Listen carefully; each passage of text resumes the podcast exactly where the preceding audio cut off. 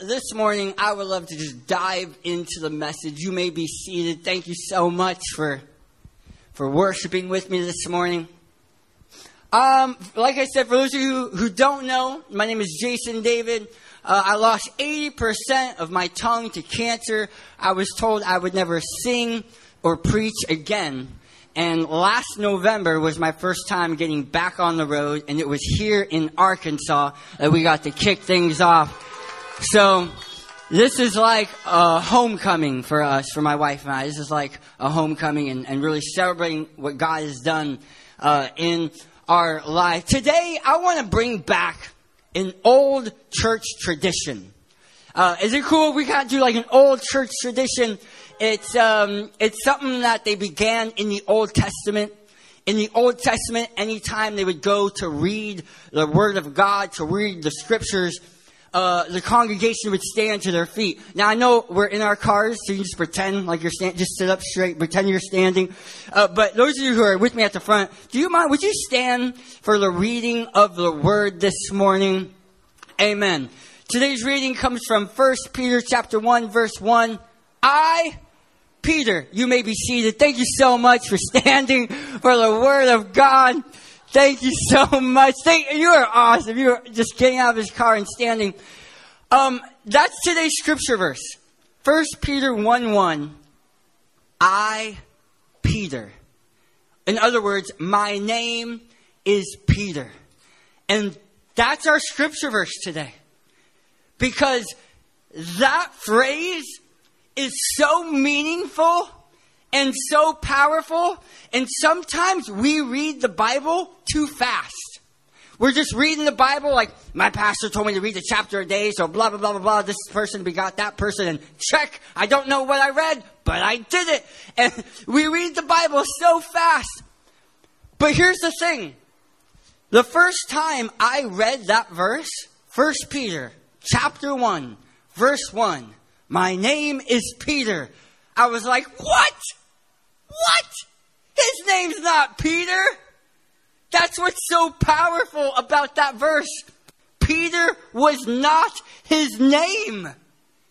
It's that's, that's like me starting my book. My name is Tom. And people are like, no, it's not. Your name's not Tom. His name was not Peter. He was born with a different name. His name was Simon. Everyone say Simon. Simon. Now, where did he get that name from? And what does that name mean? Well, to tell you that, we have to go on a wild adventure in the Old Testament. It's a crazy story. I'm really excited to tell you about this story. So we're going to rewind to the book of Genesis. And I'm going to introduce you to two sisters. Everyone say two sisters. You have an older sister and a younger sister. I'm going to introduce you to them. The older sister, her name was Leah. Older sister's name was. Say it again. Her old, the older sister was Leah. Leah. That's right. Now, back then, do, if your if your name is Leah now, um, it's a beautiful name. Don't be offended. Back then, the name was translated wild cow. Okay. Okay. Okay. Not now. If, if we have any Leahs here, God loves you. That's not what your name means now. Your parents didn't know. Like, way back then, the name was translated wild cow. The Bible describes Leah as being older. Now, how many women would hate that description? Like, right? Amen? like I'm getting to that age now where I'm like, when I was younger, I was like, no, I'm older, I'm older. And now I'm like, no, I'm younger. You know, like I stopped counting my birthday now. Um, it describes her as being older and not very pretty to look at. and that's in the Bible. Such a sad description. Now, it gets worse, my friends, because she had a younger sister. Her younger sister's name was Rachel. Everyone say Rachel. Thank you. Younger sister was Rachel. So let's do a trivia. What was the name of the older sister? Leah, which is translated wild cow. And the younger sister's name was Rachel. When the Bible describes Rachel, it says Rachel was beautiful in face and in form, which parents, it's basically saying she's a Coke bottle, all right? Rachel is a hashtag Coke bottle. The Bible says she was beautiful. Now, if you're the older sister Leah, that kind of hurts. You're described as being older and not really pretty to look at. And then your younger sister is known as being beautiful. Can I tell you something? It was hard to grow up and be Rachel's older sister. Your whole life, you're living under your younger sister's shadow.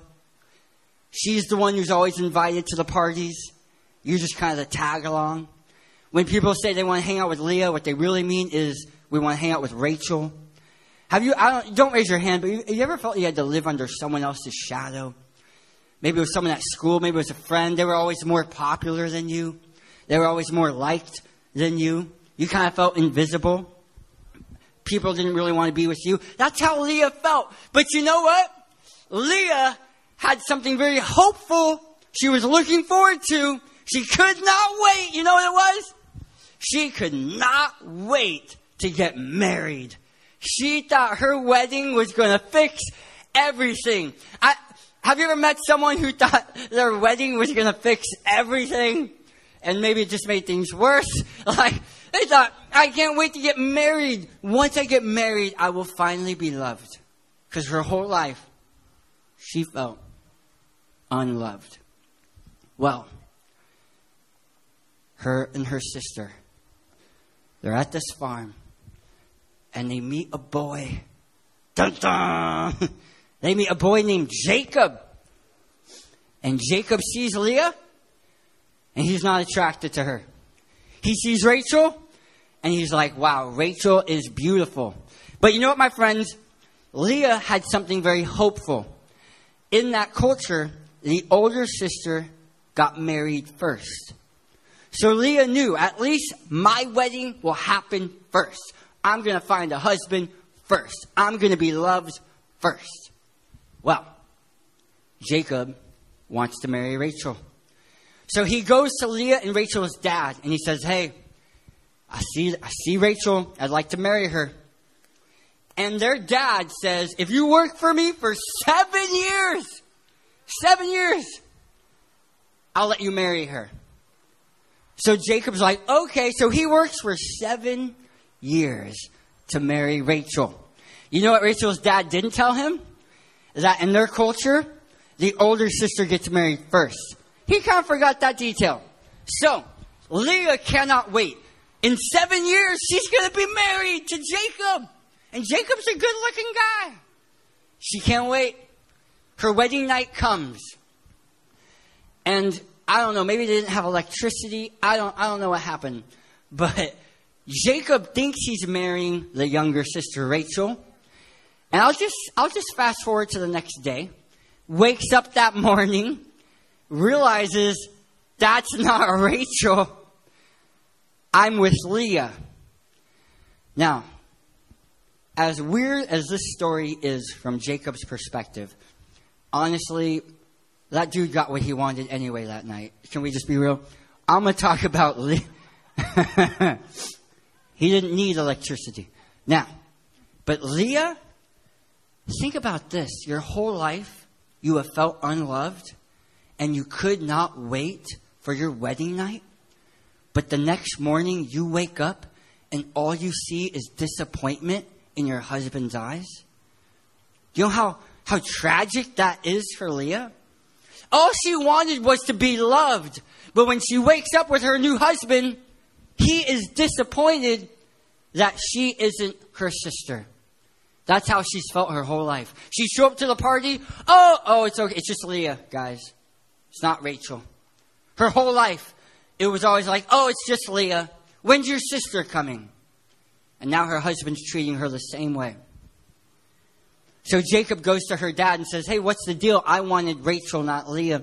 So her dad says, okay, if you work for me for another seven years, you can marry Rachel right now. My friends, Leah gets like one week with her husband, and then she's cast to the curb. And Rachel gets to marry her husband. Weird story. I know it's not Game of Thrones, it's actually in the Bible. It's a weird story.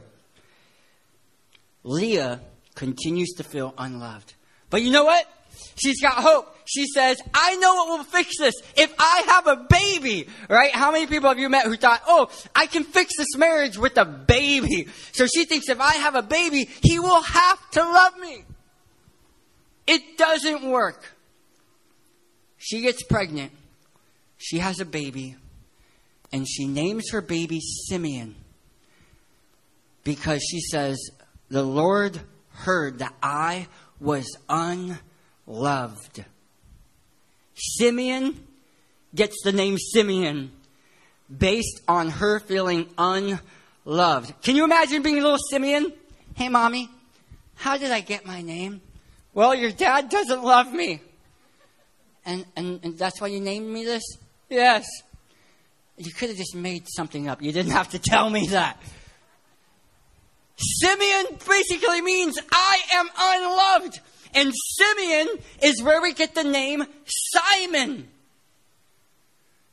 Simon, who later will write 1 Peter chapter 1 and say, My name is Peter.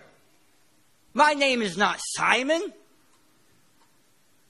Simon was a disciple of Jesus, whose name was changed to Peter by Jesus. Jesus comes to Simon. Simon, whose name comes from Simeon, which basically means nobody likes me. And Jesus says, Simon, I am changing your name. I am changing your identity. I am changing the way that you view yourself. You have a very unhealthy way of how you look at yourself. I'm going to change that and I'm going to name you Peter. Now, when we hear the name Peter, we think of it as a name, right? Peter Pan, Peter Parker. To us, Peter is a name. But when Jesus actually said Peter, it wasn't a name. It literally meant rock. So like, it's like me being like, hi, your name is plant. Like, it's a, it's not, it's not a name. It, your name is cloud. It's not a name, it's a thing. Jesus came to Simon and said, you know what? Hey, what's your name? Oh, my name, it's, uh, my name is I am unloved. That's my name. And Jesus like, no, it's not. Your name is rock. Your name is boulder. Your name is mountain. Your name is stone. Your name is concrete. Your name is cement. And when you introduce yourself to other people, I want you to say, hello, my name is rock. My name is strong. My name is warrior. Not, hi, my name is unloved. Very different. But my question to you is at what point did Simon become Peter? Here's what I mean. I don't mean at what point did Jesus call him Peter? No, no. At what point did Simon realize he was Peter? At what point did he let his identity shift and step into this new identity of Peter. Because God can call you rock and you still see yourself as a pebble. Right? God can call you warrior and you still see yourself as weak. I want to know at what point did Peter realize, I am Peter? I have two theories. I'm going to walk you through them real quick. To, to get to these theories, we're going to look at two different nights of Peter's life. First, we're going to look at the best night of his life. And then we're going to look at the worst night of his life and see if we can figure out at what point did Simon truly become a rock. Let's begin with the best night of his life. Peter, Simon Peter, he's on the boat with his disciples, uh, with, with Jesus' disciples, and all of a sudden they see something in the distance, something scary. They think it is a ghost. But Simon's like, that's, that's not a ghost. That's Jesus walking on water. That's crazy. Jesus is wa- I've tried walking on water. I, my whole life, I went to the pool, in the community pool, And I would put on my floaties just in case. So obviously I didn't have that much faith. And I would walk up to the pool and be like, this is my day. Here I go. Jesus, help me out. Jesus, take the wheel. And then I'd like just walk and I would just walk right into the, the water every time. Every time. Just walk right into the water, get wet, walk out and be like, all right, maybe tomorrow I'll have more faith. I've tried walking on water. It's never happened.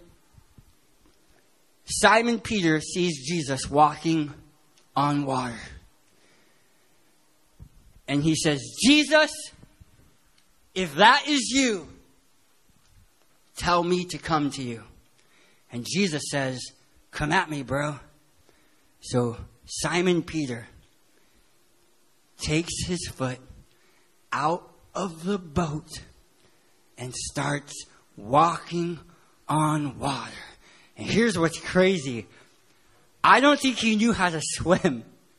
That's, that's what's amazing about the whole story. I'm not sure. Maybe he did. He was a fisherman. But what happens next kind of tells me maybe he didn't know how to swim. He begins walking on water. And here's the point where most pastors focus on. Simon is walking on water. It's amazing. It's incredible. Nobody else has done it except for Jesus. But most preachers focus on this moment. Simon Peter looks at the winds and the waves, takes his eyes off of Jesus, and begins to sink. And too many times, all we focus on is that he began to sink and not the fact that he just walked on water. He's, he's the only disciple who walked on water. Why are we giving him a hard time? What about the other disciples? What were they doing? It's dangerous when we only focus on his failures because it makes other people not want to try. When we only focus on him making a mistake, other people are like, oh, I'm just staying in the boat because nobody talked about Andrew. No one preaches about John staying in the boat. No one talks about James staying in the boat. I'm going to be safe. I'm going to be convenient because I don't want them to be a sermon about how I failed.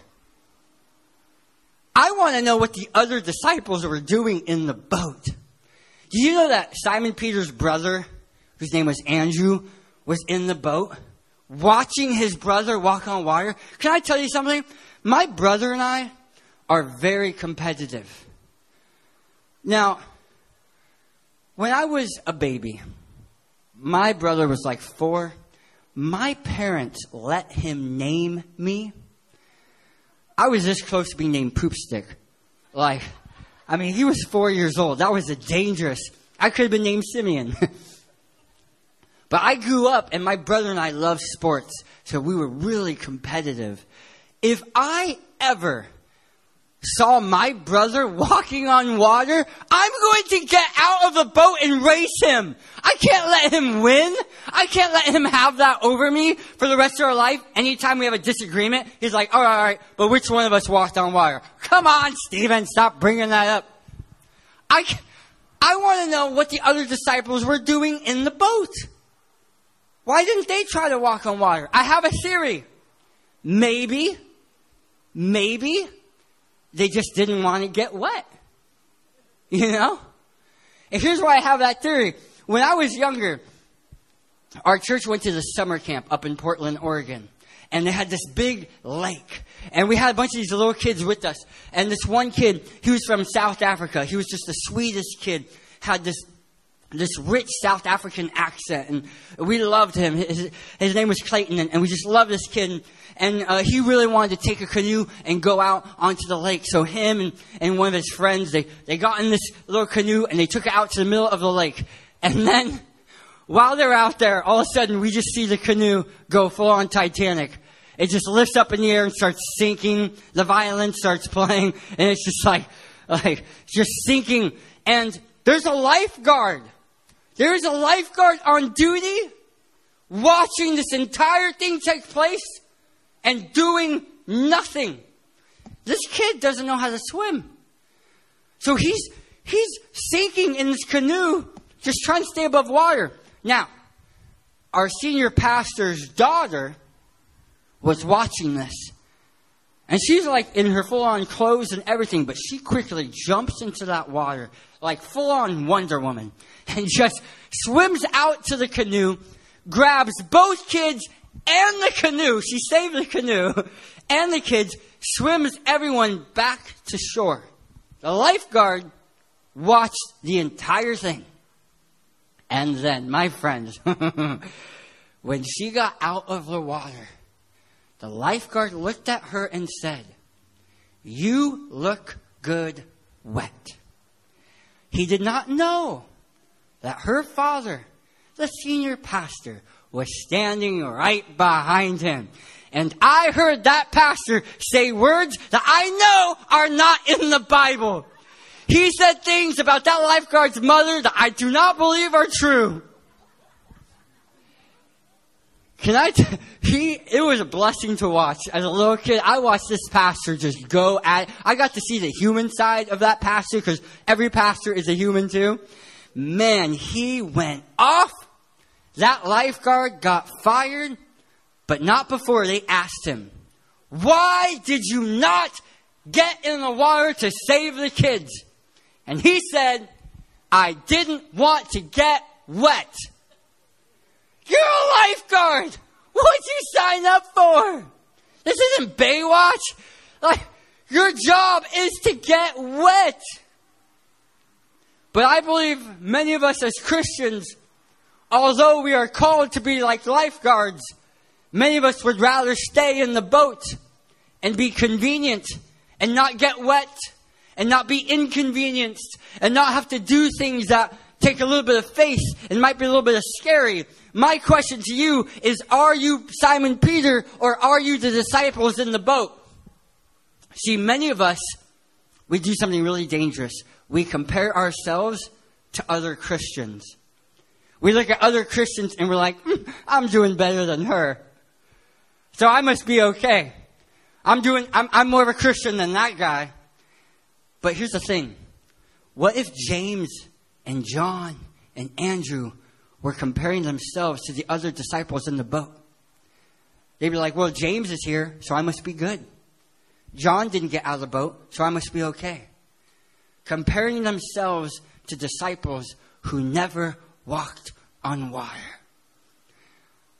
We need to not compare ourselves to other Christians and rather listen to the voice of God. And if God tells you to get out of the boat and walk on water, who cares what the other Christians are doing? Who cares what the other disciples are doing? I am going to get out and walk on water because Jesus called me.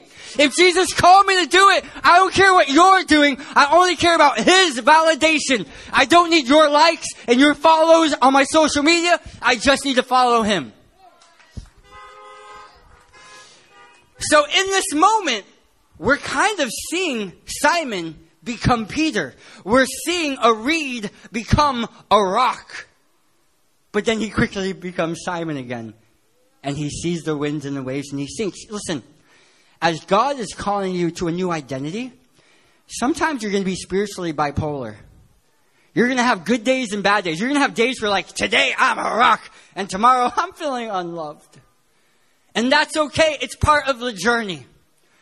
But now I want to fast forward to one more night, the worst night of Peter's life, because I think this is going to help us figure out at exactly what moment did Simon truly become Peter? Did he step into his identity? On the worst night of his life, he was with Jesus at the Last Supper. It was called the Last Supper that should have been a clue. Just kidding. It wasn't called Last Supper yet. He's with Jesus, and Jesus says, Hey, tonight, tonight, I, am I'm, I'm going to be, I'm going to be taken. Tonight, I'm going to be arrested. I'm, I'm going to be murdered. And Peter says, Jesus, I'll die with you. I'll die for you. And Jesus says, Peter, honestly, that's cool that you, you're saying that. But truth is, you're, you're going to deny me three times. And Peter's offended at that. He's like, Jesus, come on, we're, we're bros. I would never, I would never betray you. Dun dun. Then the night begins. Peter's with Jesus and they go, and they go to, um, a garden. And Jesus says, hey, let's pray. Let's pray. And you know what Peter does? He falls asleep. Anyone ever fallen asleep during prayer? He falls asleep and Jesus has to wake him up. He says, Hey, people are going to come arrest me. I need you to pray with me. And Peter's like, Yeah, whew, I got you. Amen. And then falls asleep again. All of a sudden, Peter wakes up and in the distance, he sees some torches. It's nighttime. They don't have lights out there, but he sees light coming from the distance orange, flickering fire. He sees a mob, a mob armed with weapons, and they are headed to his garden, to the garden that he's at. They show up and they arrive and they attempt to arrest Jesus. They're going to arrest Jesus. And Peter, Peter, who by the way was a cussing fisherman, all right, he's a cussing fisherman. He is hiding a dagger on him. He has, he has a sword on him. Okay, listen, I know some of you are like, I don't know if, if I could really follow Jesus. Have you tried to murder anyone?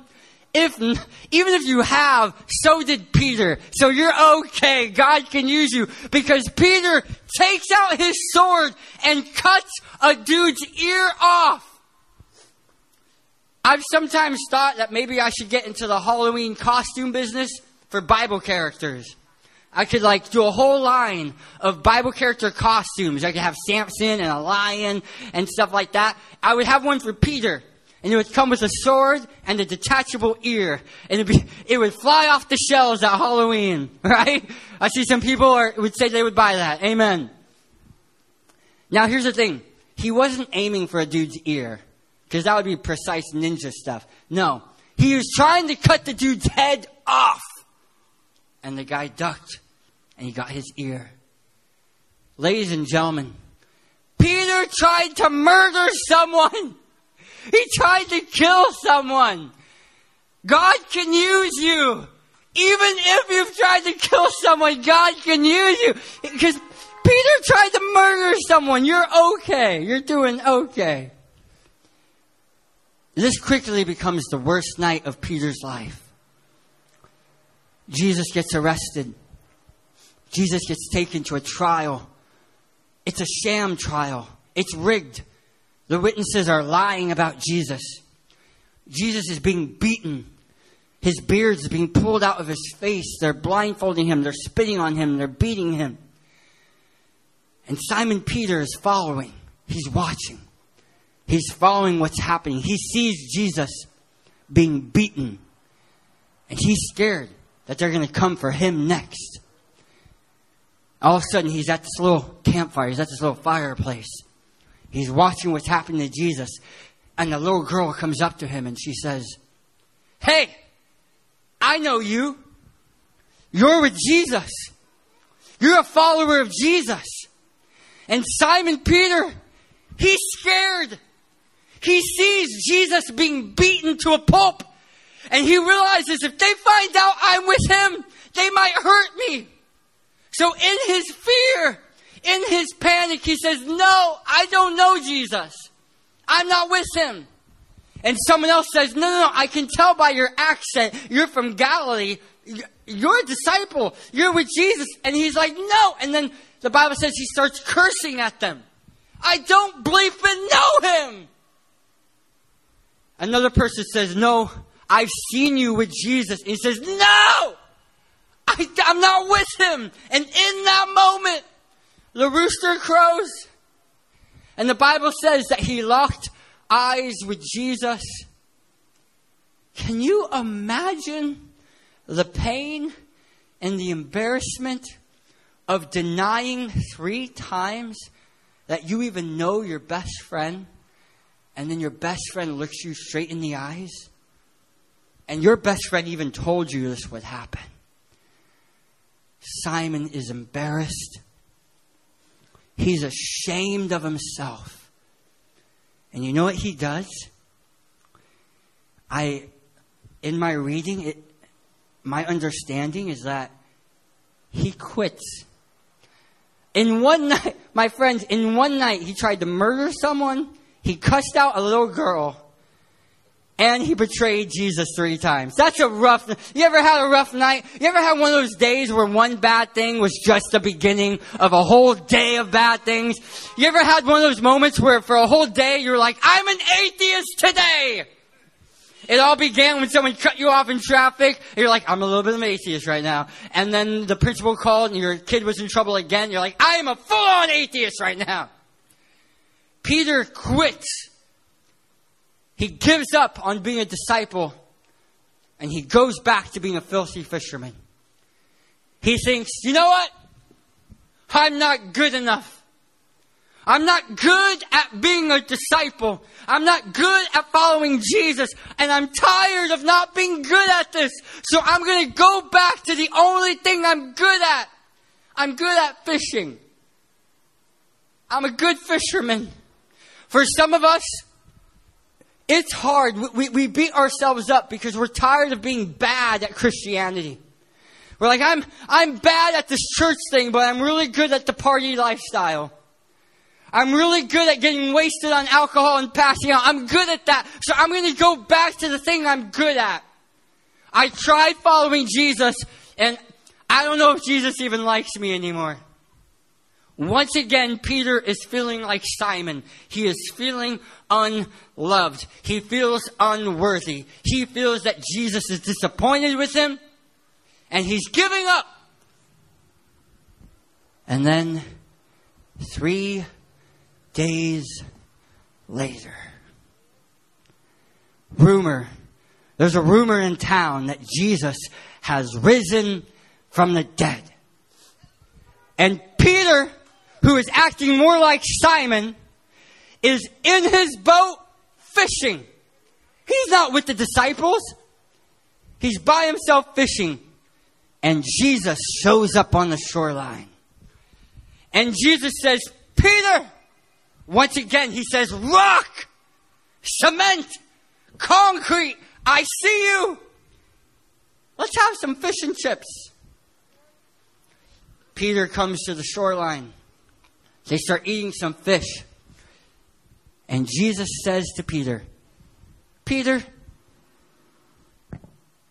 do you love me? And Peter must have been surprised by that question. You see, my friends, I've, I've gotten in trouble before. I, have done things that I'm not proud of. When I was a first grader one time, I, I put paint on my hands and just like graffitied the school. I thought I was making art. I didn't realize it doesn't come off. And uh, the principal called me into the office. And when she asked me questions, she didn't ask me, Jason, do you love us? She said, Jason, what's wrong with you? Jason, what were you thinking? Jason, why can't you be more like your brother? I imagine that Peter was scared to talk to Jesus because he thought he knew what Jesus was going to say. Some of us, our fathers, said horrible things to us when we were growing up. And we sometimes picture that God's voice sounds just like my dad's voice. I imagine that Peter thought Jesus was going to say, Peter, what's wrong with you? You idiot! What were you thinking? Why can't you be more like your brother Andrew? Peter, I told you. I told you so. I told you you were a failure. I told you you were gonna, you were gonna mess this up. Look at you. You should be ashamed of yourself. I imagine that's what most people would have said to Peter. And I imagine that's what he thought Jesus was going to say to him. But you know what Jesus said? Peter, do you love me?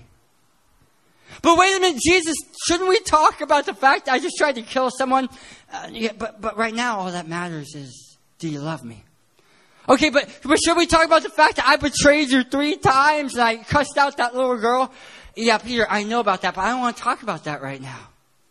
I just want to talk about our relationship. Are we good? Are we okay? Do you love me? But Jesus, aren't you embarrassed of me? Aren't you disappointed in me? No, Peter, all that matters right now is, do you love me? That's all that matters right now. I didn't come here to bring up your past. I didn't come here to bring up your shame. I didn't come here to bring up your embarrassment. I came to let you know that I love you and I just want to know, do you love me? Cause if the answer is yes, then that's all that matters right now. If the answer is yes, I can work with that. If the answer is yes, I can use you. I'm not scared of your past, Peter. I just want to know, do you love me? Now, the original translation, when Jesus uses the word love, he's using the word agape, which means, which means Peter, do you love me unconditionally? The kind of love that you would die for me. But when Peter responds, yes, I love you, he uses the word phileo, which means like, I like you like a friend. So Jesus says, Peter, do you love me unconditionally? Would you go to the moon and back for me? And Peter's like, I just want to be friends. I like you, but I don't know if I'm ready to fully commit myself to you. So Jesus asked him a second time, Peter, do you agape me? Would you die for me? And Peter says, Jesus, I like you like a brother. And then the third time, Jesus changes the question. When Jesus asks Peter, Do you love me? he uses the word phileo. It's kind of like this in English Peter, do you love me? Jesus, I like you. Peter, do you love me? Jesus, I like you. Peter, do you like me? And Peter says, Yes, you know that I like you. Did you know Jesus changed the question so that Peter could get the answer right? I am blown away at a God who would change the question so that I could qualify. A God who would say, okay, this is my standard for you, but I see you're only here, so I will come down to earth and be with you and then raise you up with me. I'm not expecting you to be perfect right now. You don't have to be perfect right now. I can work with, all I need to know is, do you love me? Do you like me? I can work with that. I don't care if you've cussed out little girls.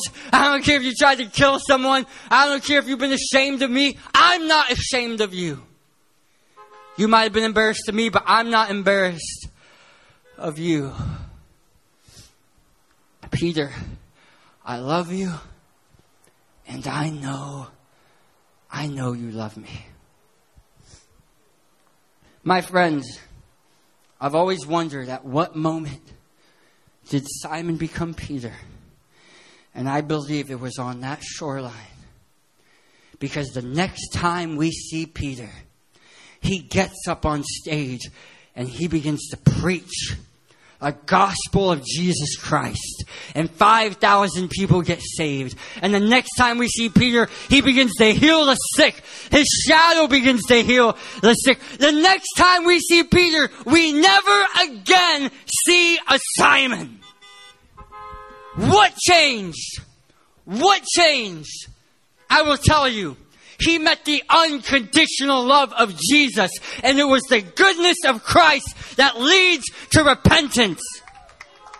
The goodness of Jesus transformed Simon's heart, and he said, If Jesus can love a wretch like me on my worst night, Listen, I know Jesus can love me on my best days, but do you know Jesus loves you on your worst days? If Jesus can love me on my worst day, then maybe I am a rock. I am loved. I am no longer Simeon. I am loved.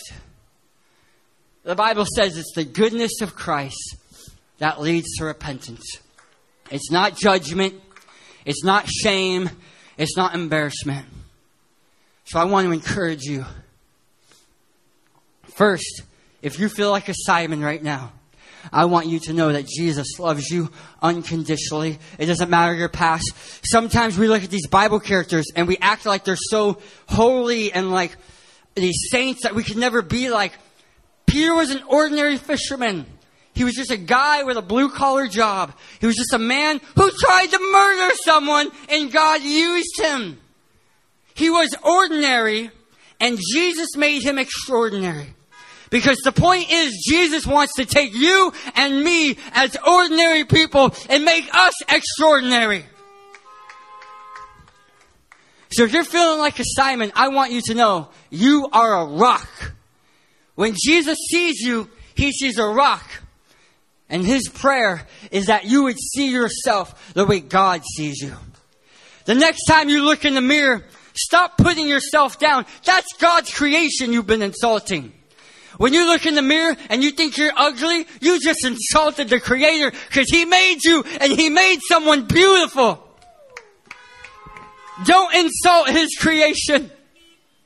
View yourself the way God views you and he sees a rock. But my other, my other encouragement for you is this. If there's someone in your life who's been acting like a Simon, someone in your life who you've been praying that they would get saved and someone in your life who needs Jesus, can I remind you of this story? That it's the goodness of God that leads to repentance, not judgment, not shame, not embarrassment. So can I just encourage you that you would show the unconditional love and goodness of Jesus, not shame and embarrassment and judgment. When people feel judged, they're not coming to church. When people feel like you're constantly nagging them and judging them for their lifestyle, you're actually pushing them more away from God. God doesn't use judgment and shame. He uses unconditional love and goodness. That's what transforms hearts. It's the goodness of God. So you just continue to reflect the goodness and unconditional love of Jesus. And I believe that will transform any life.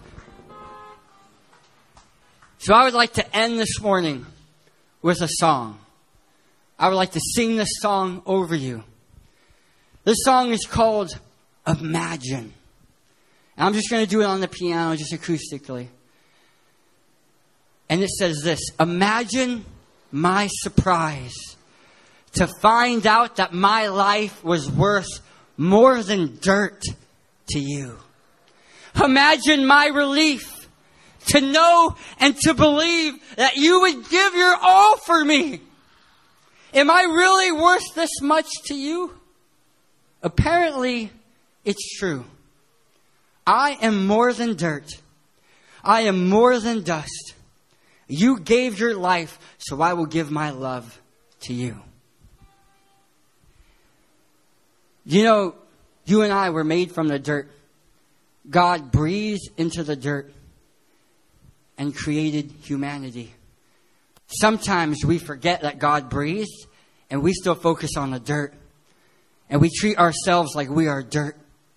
And we talk about ourselves like we are dirt. And we treat other people like they are dirt or less than dirt. But God breathed into that dirt and made life. You are more than dirt. So never let yourself or anyone else make you feel inferior. Because God sees you and He sees more than dirt. He sees someone worth giving His life for. And that's what this song is all about.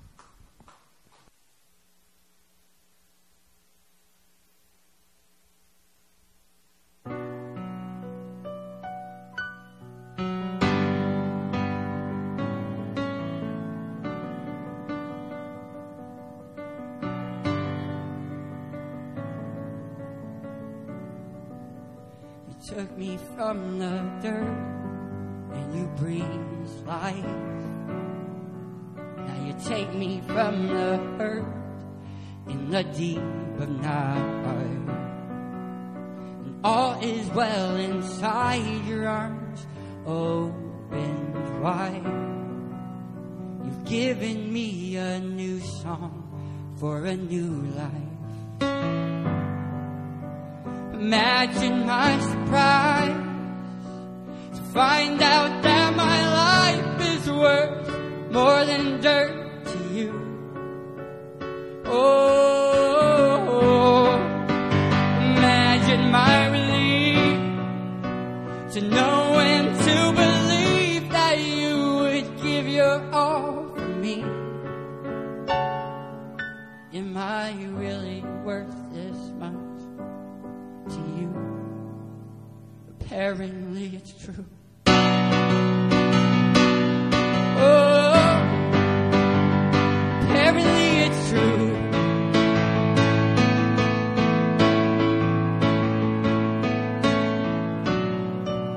You took me from the dirt and you breathed life.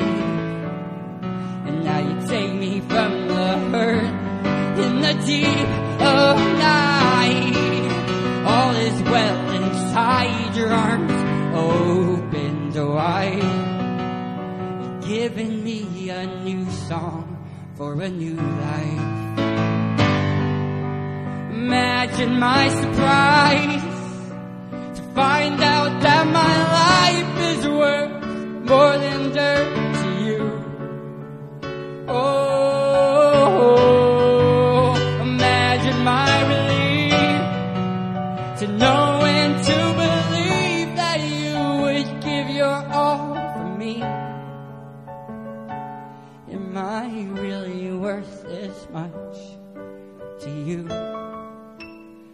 Apparently it's true. Apparently it's true. Apparently it's true. Oh.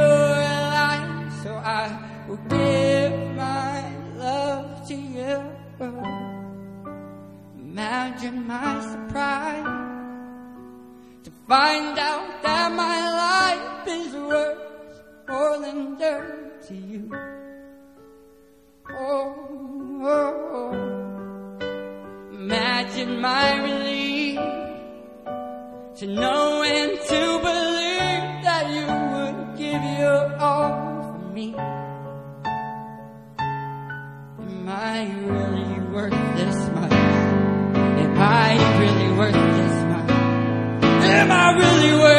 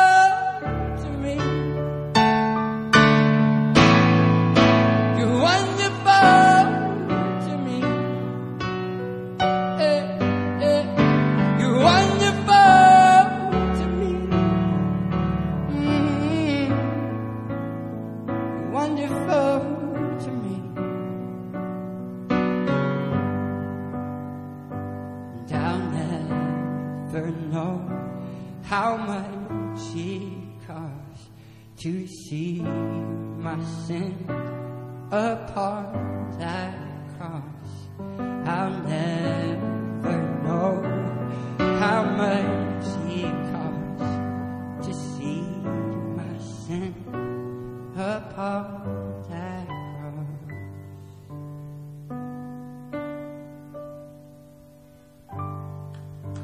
Imagine my surprise to find out that my more than dirt to you. Yeah.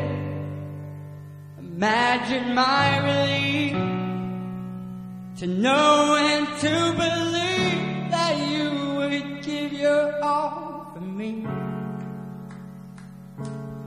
Oh, you are really worth this much. You're so worth